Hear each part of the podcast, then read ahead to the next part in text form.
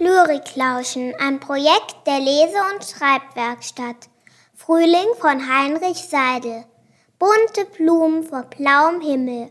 Was rauschet, was rieselt, was rinnet so schnell, was blitzt in der Sonne, was schimmert so hell.